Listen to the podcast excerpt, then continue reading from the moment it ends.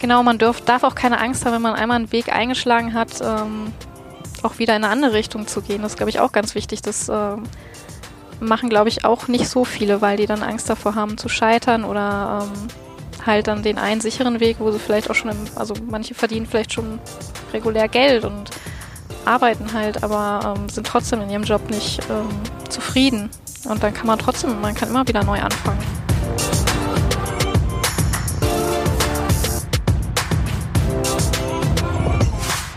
Hallo und willkommen bei dieser neuen Folge von Getin, der Podcast für einen guten Start in deine berufliche Karriere.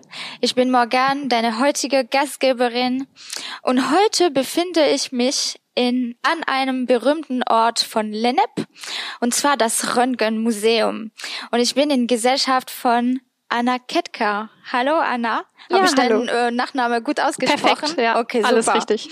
Ähm, ja, ich bedanke mich, dass du heute hier bist äh, mit uns auf dem Podcast. Und zwar, du bist Leiterin des Röhlabs in Lenep. Äh, du hast schon einige Wege hinter dir. Du hast studiert im Geophysikbereich, wenn ich äh, mich Genau, nicht irre. mhm. Und du hast auch mehr Umwege genommen, bestimmt früher. Äh, ich bin wirklich gespannt auf alles, was du mit uns heute teilen wirst. Also lass uns anfangen. Kannst du dich kurz, kurz äh, vorstellen? Wer bist du? Woher kommst du? Und ich mag auch diese Frage stellen. Was treibt dich im Leben? Oh, das ist aber schon eine sehr Mhm. philosophische Frage. Ähm, ja, also ich bin Leiterin unseres Schülerlabors Röhlep hier am Deutschen Röntgenmuseum seit ähm, einer richtigen wissenschaftlichen Anstellung erst seit äh, letzten November und davor habe ich das als Minijob gemacht. Ähm, wir haben ein total breites Spektrum an physikalischen Experimenten, natürlich irgendwie mit Fokus auf Medizintechnik und äh, natürlich Röntgen ist da ein ganz großes Thema. Ähm, ursprünglich komme ich aus Bochum, habe ähm, ja wie schon gesagt ein paar Umwege genommen. Also ich habe mit dem normalen Physikstudium angefangen, zwei Semester studiert, dann zu Geowissenschaften gewechselt. Dann hat es mich aber wieder zurück zur Physik getrieben und dann habe ich im Master Geophysik studiert und ähm, genau letztendlich bin ich dann hier im Labor gelandet. Wow. Ja, das ist schon also viel Wechsel. Ähm, kannst du schon sagen, gab es so in diesem verschiedenen, äh, ja, so Bereichen ähm, Geme Gemeinsamkeiten, Sachen, die also für dich am besten passten, die am meisten so spannend waren oder? Ja, auf jeden Fall. Also ich habe im Studium äh, einen ziemlich starken experimentellen Schwerpunkt gehabt. Also schon in meiner Bachelorarbeit und auch in der Masterarbeit habe ich im Labor gearbeitet. Bei uns an der Uni im äh, Gesteinsphysiklabor. Das heißt, ich habe quasi an großen Pressen gearbeitet und ähm, Gesteine kaputt gemacht und geguckt, wie verhält sich, wie verhalten sich die Kräfte bei unterschiedlichen Drücken, was macht das Porenfluid und welche Auswirkungen hat das. Genau, so in der Richtung. Also Experimente ähm, habe ich schon immer gern gemacht und bin halt froh, das hier im Röhlab dann fortzuführen und hoffentlich auch irgendwie an die Schüler weitergeben zu können, die Ja. uns hier besuchen. Ja, ich glaube, also ich weiß schon, das wäre gar nichts für mich gewesen. Ich war so immer so im Bereich Sprachen und so und alles so Mathematik, Wissenschaft, das war wirklich gar nichts für mich. Aber und deswegen, ich finde das immer spannend, wie äh, Leute das machen können und was führt sie quasi zu einem anderen Bereich im Leben. Aber es liegt auch leider oft immer an den Lehrern, wie das in der Schule oft vermittelt wird, ne? dass man Naturwissenschaften Richtig. so ein bisschen voreingenommen ist. Also ich hatte auch immer totales Interesse an Geschichte und Literatur und war auch echt zwiegespalten nach dem Abi, was, was mache ich jetzt? Mhm. Ähm, habe mich dann doch irgendwie für Naturwissenschaften entschieden, weil ähm, ich das irgendwie ein bisschen vielseitiger fand und man mehr Möglichkeiten am Ende auch ähm, bekommen hat. Aber ich habe das trotzdem immer vermisst, dass äh, Geschichte und Literatur dann irgendwie auf der Strecke geblieben ist. Ja. Ja, wie du sagst, ich glaube, das kommt äh, viel dran, wie das unterrichtet wird. Und selbst wenn das äh, an einem Zeitpunkt nicht passt, äh, ich finde das spannend, dass wir so diese Fähigkeit haben, uns anzupassen und was Neues zu finden, was uns passt. Und ich glaube, bei diesem Podcast, das ist auch wichtig, dass man darf diese Fehler machen, äh, vielleicht bei dem falschen Be Bereich äh, landen und dann trotzdem zu irgendwas wechseln, was für uns richtig passt. Und das finde ich äh, ja auf jeden Fall interessant.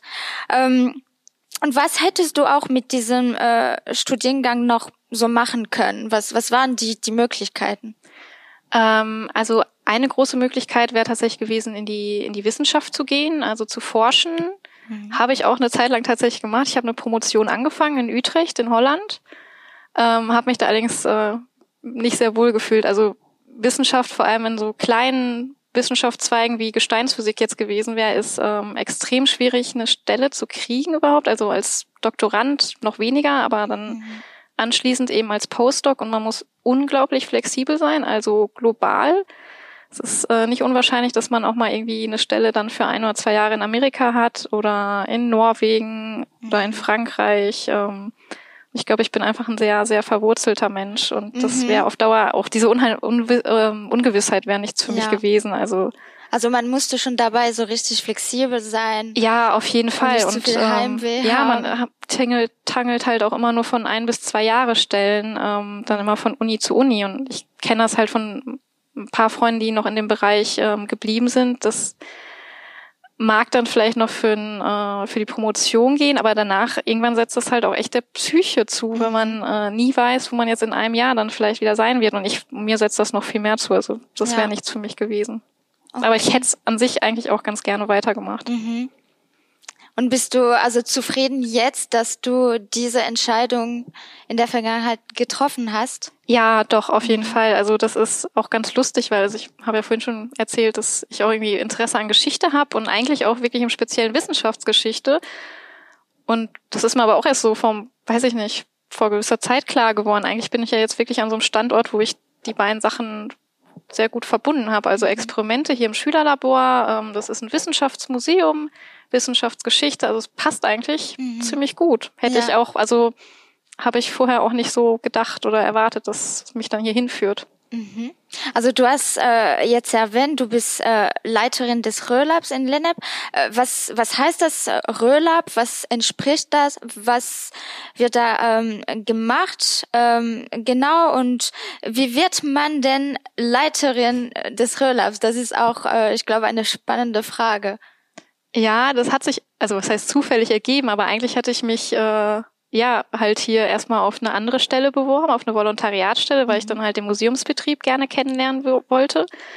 Und äh, das Röhlab wurde dann auch erst nur mit einem Minijob betrieben. Der Kollege, der vor mir hier war, der ist dann äh, quasi in Rente gegangen. Also es war schon ähm, ein Lehrer im Ruhestand, der das noch gemacht hat. Aber dem wurde dann die Minijobstelle auch nicht verlängert. Das musste jemand Neues her. Dann hab, bin ich dann halt dazu gekommen. Das hat sich so zeitlich sehr gut ergeben. Ähm, ja, genau. Und dann kam ich dazu. Es ist jetzt nicht so, dass ich nochmal eine extra museale Ausbildung oder so dafür mhm. gemacht habe, sondern kommt dann eher durch den wissenschaftlichen Hintergrund von meinem Studium. Mhm. Und was, ähm, also was passiert genau in diesem Röhlab? Äh, kommen da nur Kinder oder Studenten auch? Ist das für äh, jede Stufe? Ja, genau. Wir sind eigentlich ziemlich breit aufgestellt. Also vorwiegend kommen äh, tatsächlich Schulen. Mhm. Auch viel, also so ab der neunten Klasse. Radioaktivität ist ein ganz großes Thema. Dann Oberstufe halt äh, Röntgenphysik und Ultraschall. Mhm alles, was so in Richtung Medizintechnik geht. Ich habe jetzt ähm, während der Corona-Krise ein bisschen mehr Zeit gehabt, weil ich ja dann nicht mit der Betreuung von Schulklassen ähm, zu tun hatte, mhm. konnte ich an unserem anderen großen Projekt arbeiten. Das sind äh, Science Kits, also mobile Experimentierkoffer. Und die sollen dann auch schon für die fünfte bis siebte Klasse sein, Aha. zu verschiedenen Themen, so Grundlagen der Physik, ähm, aber wirklich Schwerpunkt äh, freies Experimentieren, also wirklich Spaß dabei haben. Es ist toll, wenn die Kinder da was mhm natürlich bei Lernen, also von der Physik her.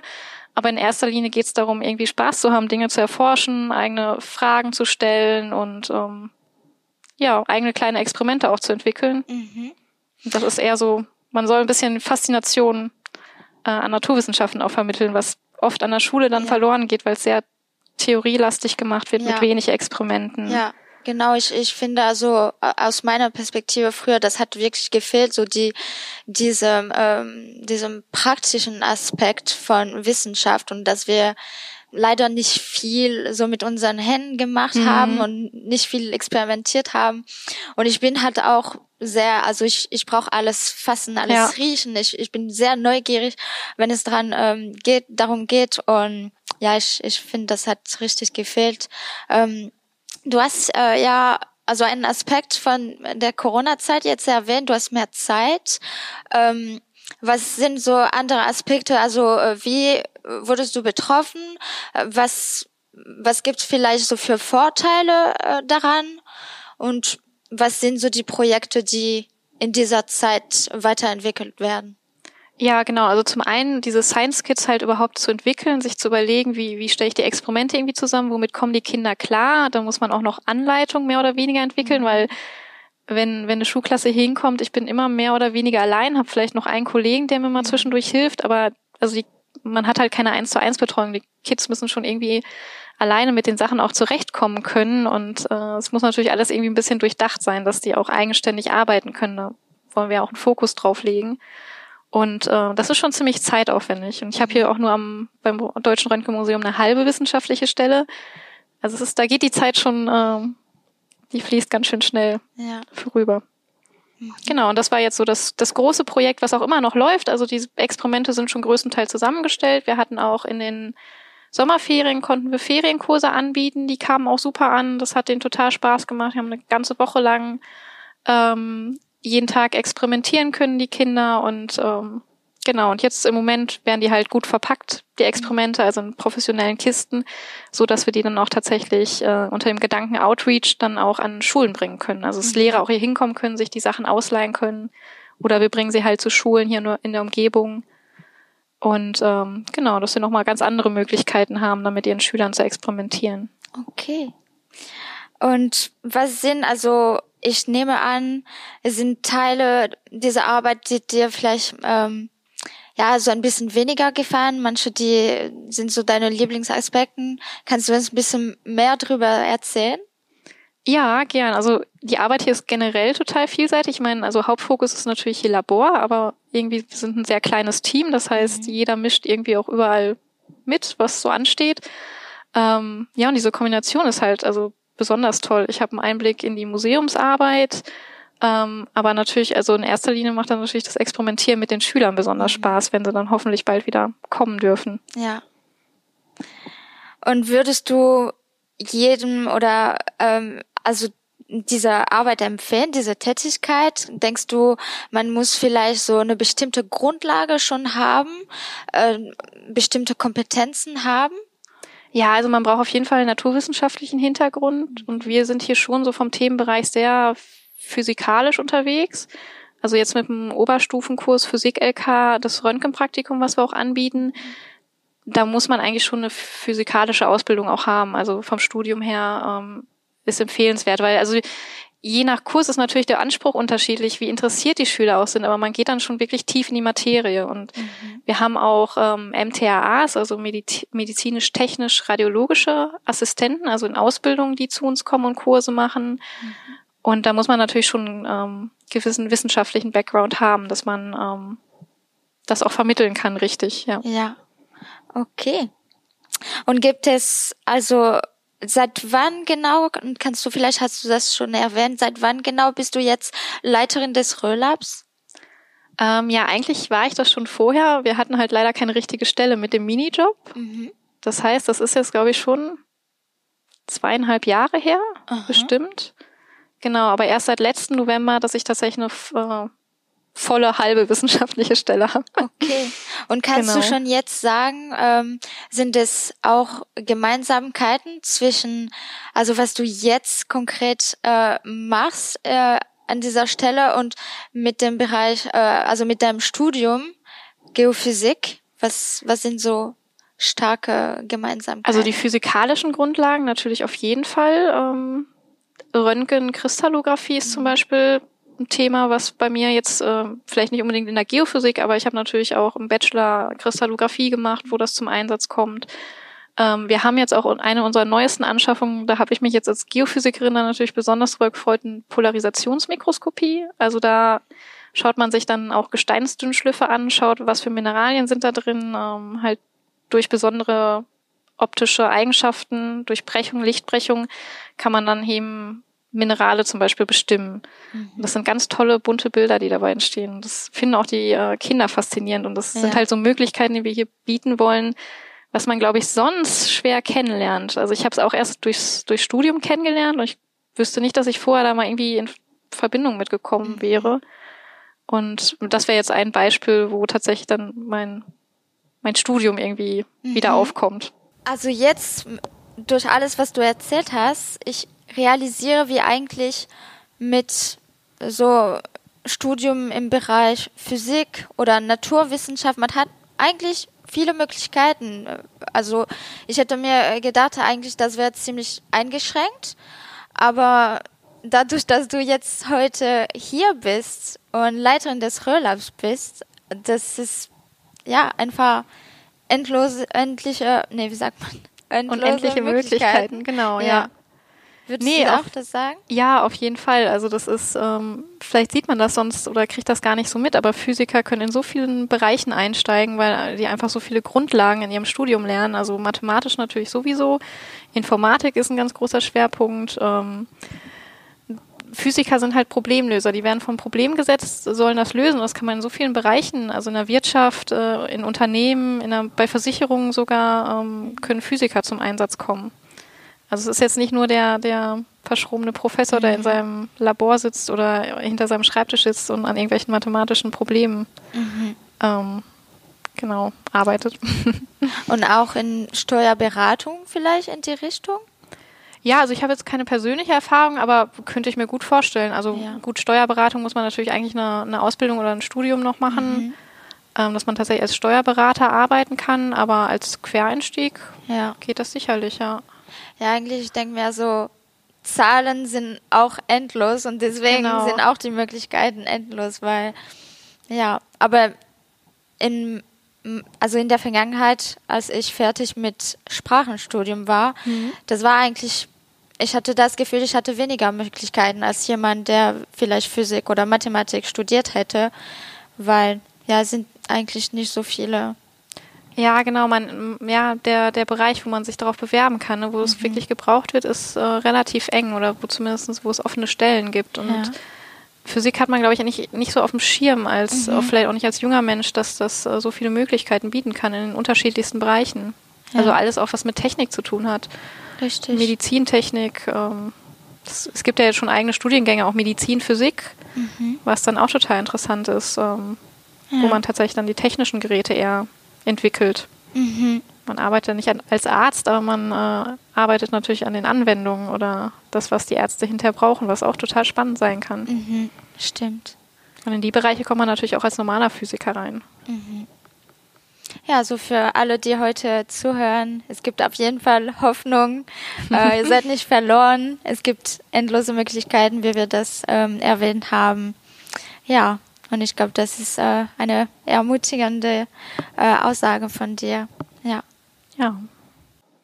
Und also mit dem Röllab jetzt ist das nur für diese Schüler oder Studenten gedacht oder kann auch so jeder Besucher einfach hier hinkommen und darf auch experimentieren irgendwie, weil also ich könnte mir schon vorstellen, ich hätte wirklich Lust drauf. Ja. Und deswegen fragte ich mich, ist das auch möglich? Das planen wir auf jeden Fall. Also im Moment ist das noch nicht so. Und jetzt kam natürlich auch leider noch Corona, wo alles mhm. irgendwie in Stocken geraten ist. Aber wir planen eigentlich, dass wir das am Wochenende dann auch mal öffnen können. Mhm. Für eine gewisse Zeit, äh, vielleicht sonntags immer irgendwie für ein, zwei Stunden, dass dann tatsächlich Familien hinkommen können. Vor allem halt diese Experimente-Kids. Mhm ähm, da sind halt so, also sind ganz tolle Sachen bei, wie äh, Vakuumglocke, wo man dann halt einen äh, Schokokuss drunter stellen kann. Mhm. Was passiert dann, wenn ich den Vakuum aussetze? Oder was passiert mit dem Wecker, der klingelt unter Vakuum? Solche äh, Experimente. Oder wir haben eine ganz tolle Infrarotkamera. Das ist eigentlich für jede Altersklasse, also ob ganz klein äh, mhm. bis wenn die Kinder mit ihren Großeltern kommen, die werden sich da auch noch für begeistern. Ja. Okay, super. Also es ist in Planung. Schön. Ich, ich würde mich wirklich äh, darüber freuen, wenn das irgendwann Schön, ja. gibt, ja. Und hättest du für die Zuhörer vielleicht ein letztes Wort, was Wichtiges, was du ähm, einfach sagen willst? Ja, ich, ich glaube, man darf sich als, also man setzt sich als junger Mensch schon verdammt unter Druck, dass man irgendwie meint, man möchte das sofort finden, was einen irgendwie erfüllt. Und das ist halt viel, viel schwieriger, als man denkt. Also ich habe ja selbst die Erfahrung gemacht, Physik fand ich immer klasse. Ich hatte Physik-LK in der Schule, war auch gut da drin, hat Spaß gemacht. Aber das Physikstudium, da habe ich mich dann doch nicht wohlgefühlt. Das war mir irgendwie zu einseitig und es war ständig irgendwie Druck und äh, sehr mathematisch. Mhm. Und dann wollte ich doch eher so in die experimentelle Richtung. Und man, man findet das halt nicht heraus, bevor man es nicht einfach ausprobiert. Das ist, glaube ich, mhm. ganz wichtig. Und das ist in ganz vielen anderen Bereichen auch. Ja. Ich habe auch später nochmal äh, Kurse in Geschichte und Kunstgeschichte besucht, einfach weil ich die ganze Zeit das im Kopf hatte. Eigentlich wolltest du das ja auch machen. Mhm. Und dann habe ich mich tatsächlich äh, ein, zwei Semester nebenher in ein paar Kurse gesetzt und habe dann gemerkt, ja klar, also thematisch total interessant, aber was ich da irgendwie vermittelt bekomme, ähm, ich glaube, ich hätte es ich hätte es trotzdem nicht studieren wollen. Mhm. Also da kann ich, also dann lese ich auch gern einfach in meiner Freizeit ein bisschen darüber. Das, das hätte mir dann in dem Bereich tatsächlich auch gereicht. Und das habe ich aber auch erst dadurch wirklich gemerkt, wo ich es dann ausprobiert habe. Vorher schwirrte das immer noch wie so ein bisschen unerfüllter Traum dann im Kopf mhm. rum. Und ja, es ist dann auch nicht schlimm, wenn man mal was ausprobiert und dann äh, das wieder fallen lässt. Ja. Ganz wichtig, denke ich. Ja, und vielleicht irgendwann bekommst du auch noch die Gelegenheit, irgendwie das weiter zu studieren und was damit zu machen. Ich meine, es ist nie genau. zu spät, was Neues zu studieren, eine neue Tätigkeit zu üben. Genau, man darf, darf auch keine Angst haben, wenn man einmal einen Weg eingeschlagen hat, ähm, auch wieder in eine andere Richtung zu gehen. Das ist, glaube ich, auch ja. ganz wichtig. Das ähm, machen, glaube ich, auch nicht so viele, weil die dann Angst davor haben zu scheitern oder ja. ähm, halt dann den einen sicheren Weg, wo sie vielleicht auch schon im, also manche verdienen vielleicht schon regulär Geld und mhm. arbeiten halt, ja. aber ähm, sind trotzdem in ihrem Job nicht ähm, zufrieden. Ja. Und dann kann man trotzdem, man kann immer wieder neu anfangen. Mhm. Genau, ist nicht zu spät. Genau. Und ich glaube, ja. das ist eine wichtige Botschaft für das Ende von dieser Folge. Ich bedanke mich sehr äh, dass du heute bei uns warst und dass wir deine Geschichte äh, hören durften. Herzlichen Dank dafür. Für die Zuhörer, bitte vergiss nicht, äh, unserem Instagram und Facebook ähm, Social Media fleißig zu abonnieren und natürlich auch den Newsletter zu abonnieren auf www.gating.de. Ich bedanke mich fürs Zuhören. Ich sage tschüss, tschüss zu Anna. Ja, tschüss. Und wir sehen uns bei der nächsten Folge. Tschüss.